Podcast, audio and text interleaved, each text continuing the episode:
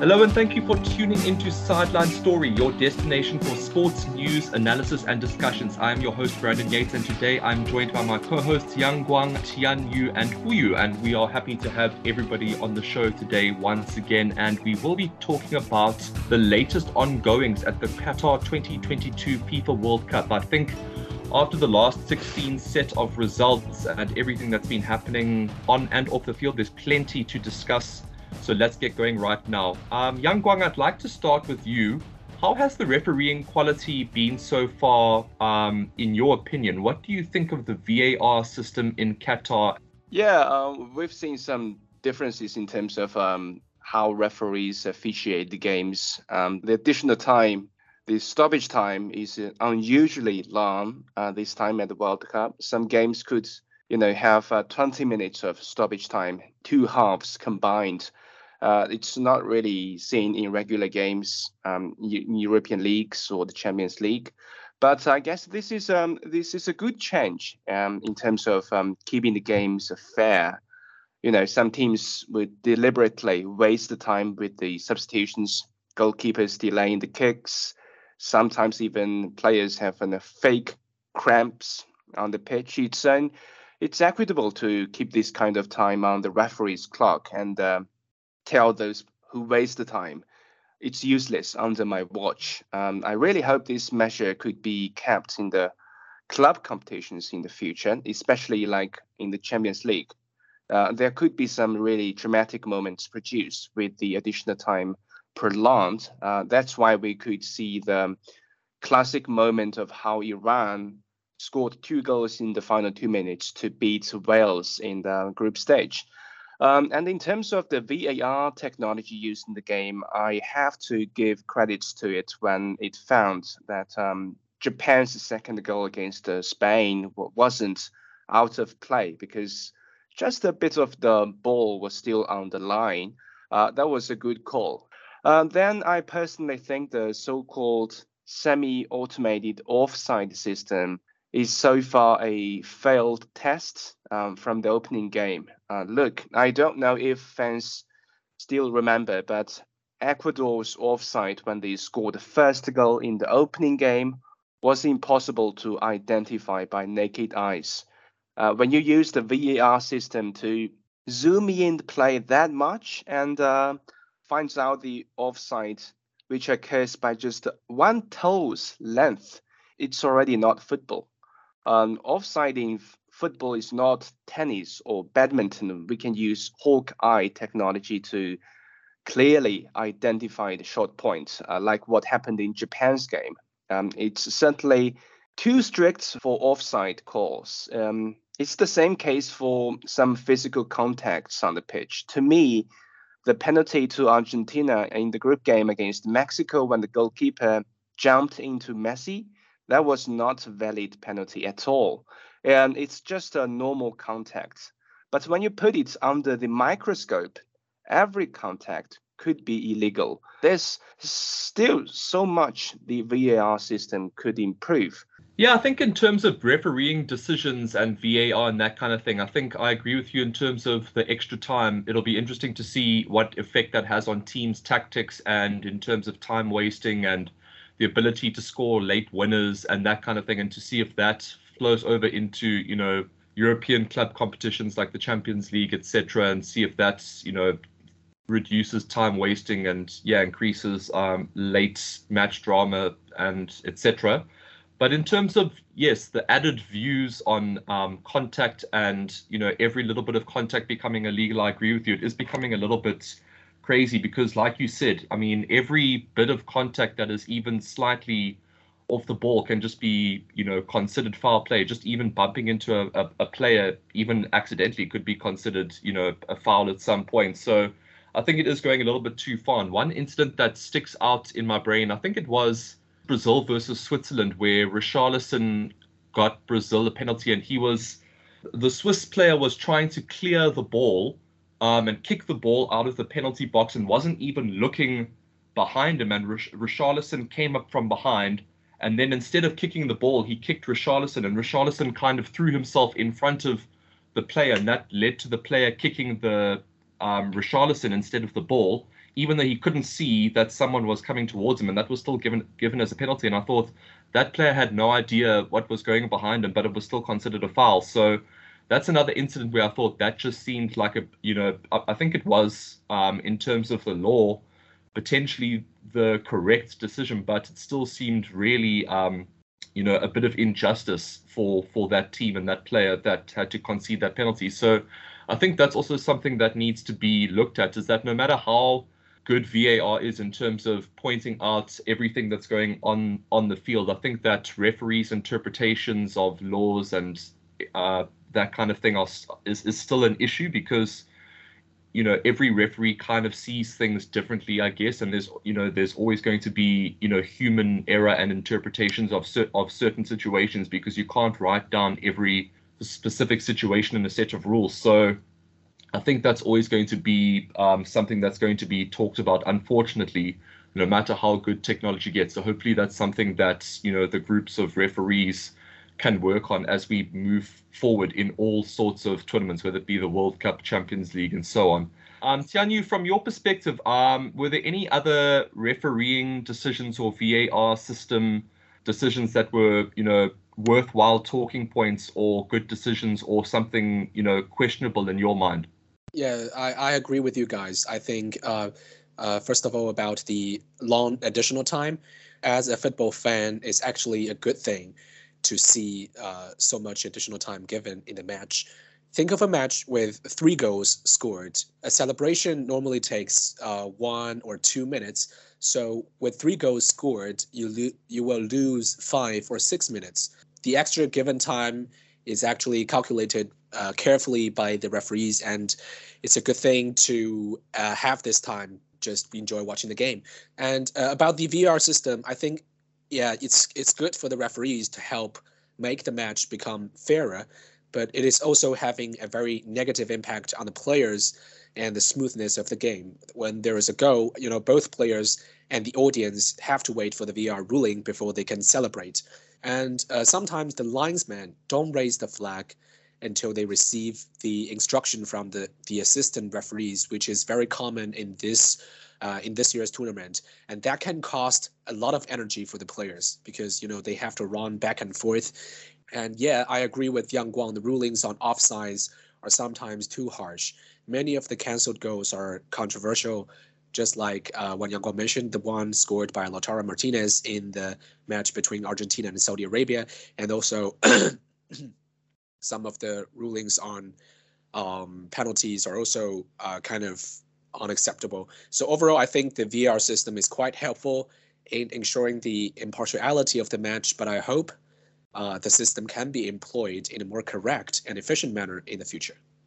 Yeah, I think that's also a definite talking point, is the efficiency and the effect that it has on the players. Like you said, I think the expended energy when, you know, waiting for an offside decision, or, you know, kind of just seeing the elation and then the disappointment that comes from, you know, potentially scoring a late winner that's only ruled out 3 or 4 minutes later, or when the referee finally, the assistant referee finally lifts his flag for an offside or something like that. So I think, you know, that's, I guess, you know, a few of the cons in terms of what fans and players have to deal with in terms of the improved decision making that we see from, you know, the likes of VAR and other bits of technology. I mean, we've seen it in other sports like rugby, for example. I can think of when, you know, sometimes a decision in terms of scoring a try can take up to 5 to 10 minutes and can, you know, need 3 or 4 sets of eyes to make it a decision. And even then, sometimes an incorrect decision can be made, or a decision can be made, and that's, you know, up for interpretation, because ultimately, no matter how much technology is involved, or no matter how many eyes are on a decision, the final decision comes down to, you know, one person on the field, the referee, you know, regardless of what the sport is. So I think that's always going to be an issue. It'll be interesting to see over the years if technology or, you know, refereeing decisions off the field can improve what we are currently seeing in all sports, I suppose. But at this point in time, I think that there are some definite downsides to, you know, the improved decision making and I guess the improved fairness of quality of refereeing that we're seeing. I guess it is, you know, increasing a certain level of frustration sometimes. But going back to a couple of the teams and some of the, you know, the shocks that we've seen in the World Cup so far, of course, Germany exiting so early was a massive shock around the world. And so was Spain's. I mean, the fact that they lost to Morocco, you know, an African nation playing really well in the FIFA World Cup, you know, despite that. And, you know, despite the fact that Morocco have one or two phenomenal players, it was still a massive shock to see Spain exit so early, considering that they had really performed quite well in the early stages of the World Cup. But for you, from your perspective, the fact that Spain has now exited the World Cup at such an early stage, do you think this might be the end of the tiki-taka style of play that we've seen from Spain? That's an interesting question. To begin with, I never particularly liked the tiki-taka style. I like more fast-paced and straightforward attacks and counter-attacks in the football game. And many people say the football that this Spanish squad played with at the World Cup was useless tiki-taka, and I think there is nothing wrong with the style itself, although I'm not a big fan. The question is whether they're just playing tiki-taka for the sake of it, or were they really going for a goal with it?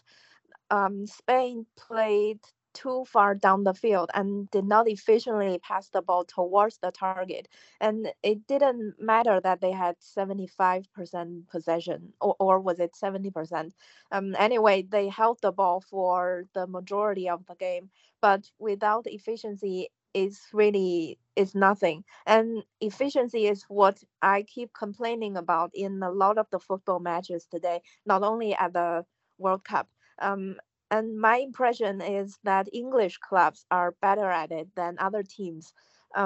Pep Guardiola's Manchester City, for example, although Guardiola is the founder of tiki-taka, maybe he didn't actually invent it. He glorified the style at Barcelona.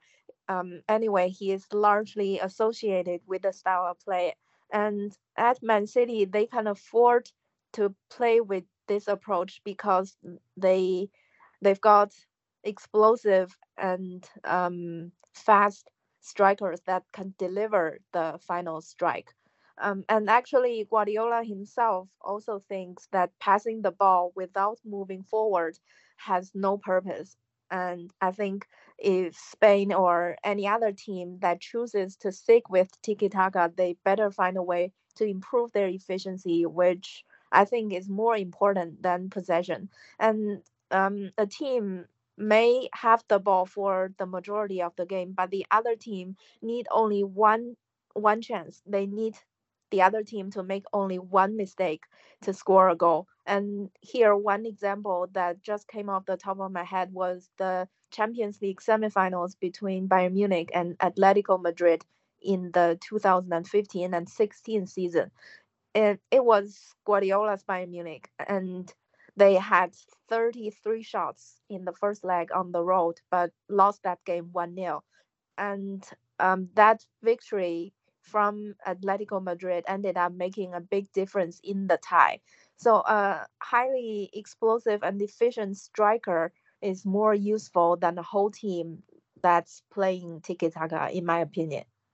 For you, you bring up such an important point there, efficiency. I think that's, and also bringing up Pep Guardiola and that Bayern Munich match, but particularly the Manchester City side that he's currently working with, and just the importance of efficiency, especially when playing that tiki-taka style, is so crucial. Because if you think of City and the fact that they are able to hold on to possession, which I still think is quite important, but I agree, not as important as efficiency, but being able to hold on to the ball and take it forward, especially when you've got the players that have the ability to look up and do so. So if I think of the likes of Bernardo Silva and Kevin De Bruyne and İlkay Gündoğan, I think players like that you know have the ability to hold on to the ball, but at the same time be able to run forward with the ball and create chances for the likes of Alvarez and Erling Haaland at Manchester City. I think that is where Pep Guardiola has, you know, seen the evolution of his style, and that's why Manchester City are so successful at this point in time. Yes, we haven't seen their success in the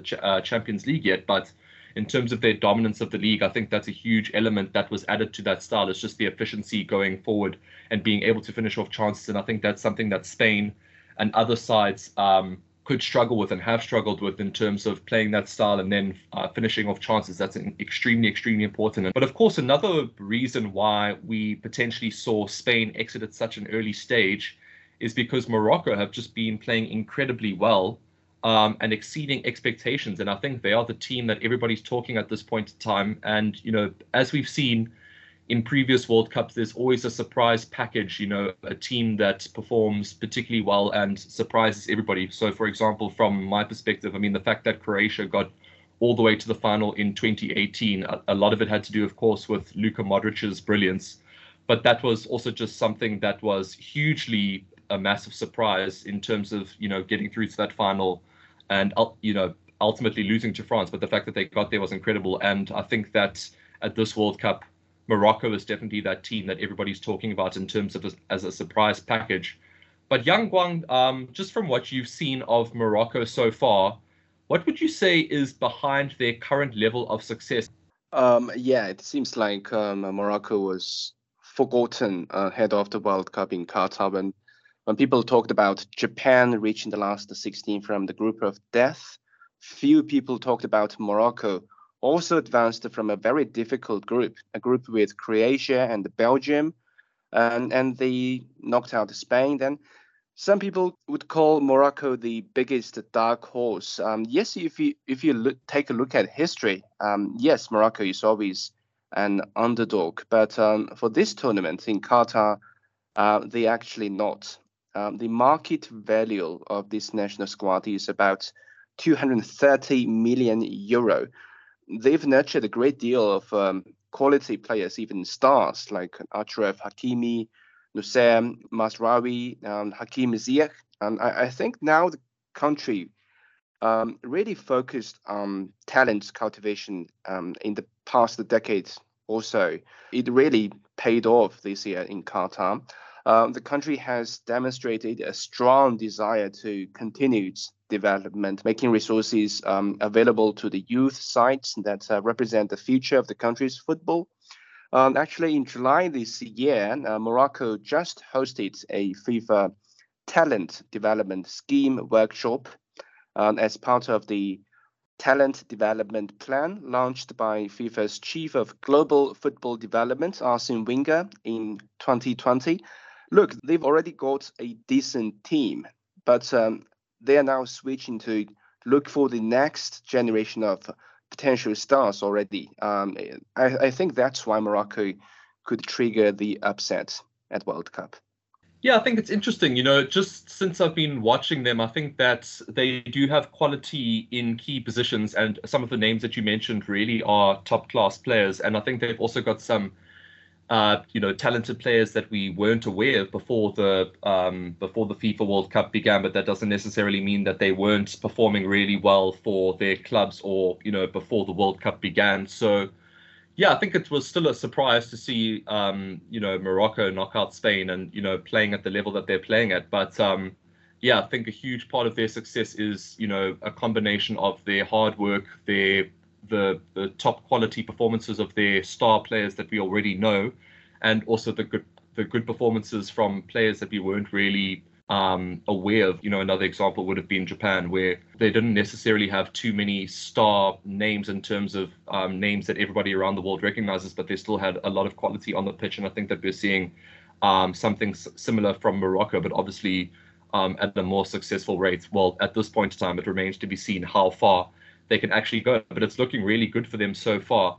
Someone that it's not looking that good for at this point in time is Cristiano Ronaldo. And Tian Yu, you and I are big Cristiano Ronaldo fans, so I think this is something that we can talk about right now. Look, controversy just seems to be following this guy around in the last year or so. He seems to be struggling mentally. He seems to be battling with every coach that he comes into contact with. And I just think that there's a lot of uncertainty surrounding him in terms of his international future, his club future.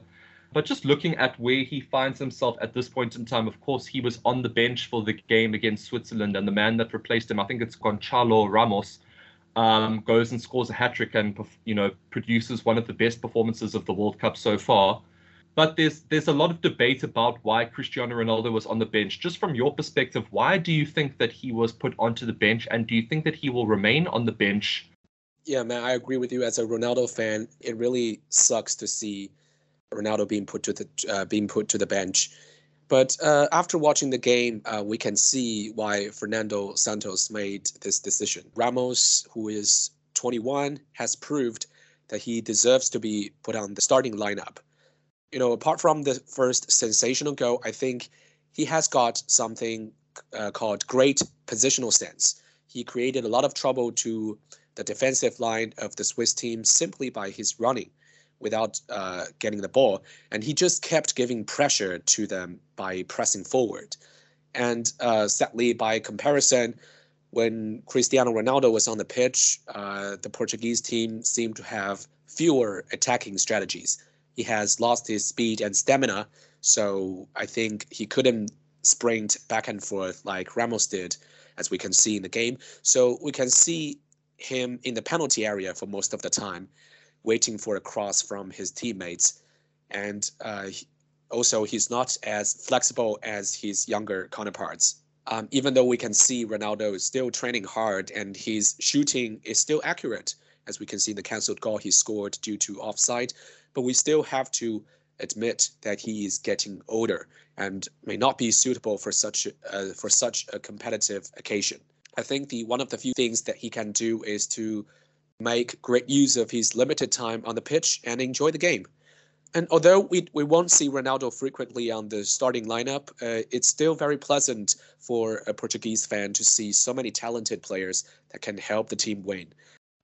Yeah, I think in terms of Cristiano Ronaldo and Portugal, I think that, if Cristiano Ronaldo kind of sorts out his mental state, and also hopefully as his career progresses, maybe in the next year or so, if he wants to remain, you know, at the highest level, hopefully he becomes more prepared to have an impact off the bench or just be an out-and-out striker, as opposed to trying to, you know, run all over the pitch and play down the wings and conserve his energy. Then I think he'll have a much greater impact. And also, if he places the importance of the team over his own success, I think that will also be great, particularly for Portugal. I think that there's a lot of young players, like you mentioned, you know, Ramos and Felix and a couple of others that need to be nurtured.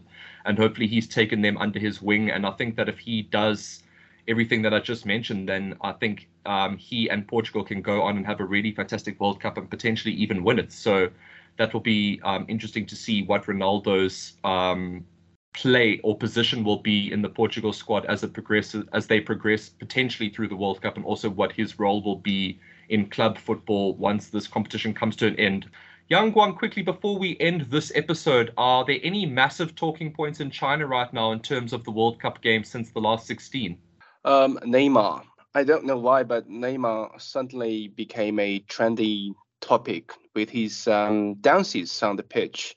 Chinese online influencers have imitated his dances all over social media. Many people start to follow Neymar's performances, get to know his inspiring stories as how he grew up from the slumdog to a global football icon. Look, and I think it's the beauty of World Cup and these stars. They let more people know about football and the charm of football. I became a football fan after watching Oliver Kahn at the 2002 World Cup. I believe Neymar and other players' highlighting moments have already attracted kids around the globe to fall in love with football. Absolutely. I think Neymar is just one of those characters where, you know, no matter what he's doing on the pitch, whether it be his footballing brilliance or his entertaining side in terms of his dancing, his laughing, his casual manner, or whether it's the drama that he brings from off the field, he's just one of those guys that just attracts attention. And I think that, you know, as football fans or even just people that enjoy watching sport or being entertained, I think having characters like that in any sport is important. And I hope that's something that footballing governing bodies also take note of. You know, I mean, we've seen so much strictness in terms of player celebrations and kind of what they do on the field. And I think that we all need to remember that football is a game that's meant to entertain. And we should not hinder the entertainers on the field. And I think Neymar is one of those guys that is just a born entertainer. I think that he's going to always be talked about, and it's great to see that in China. But that is all we have time for on this episode of Sideline Story. Thank you so much for joining us. And of course, we will be back next week with our latest talking point, and we'll see you then.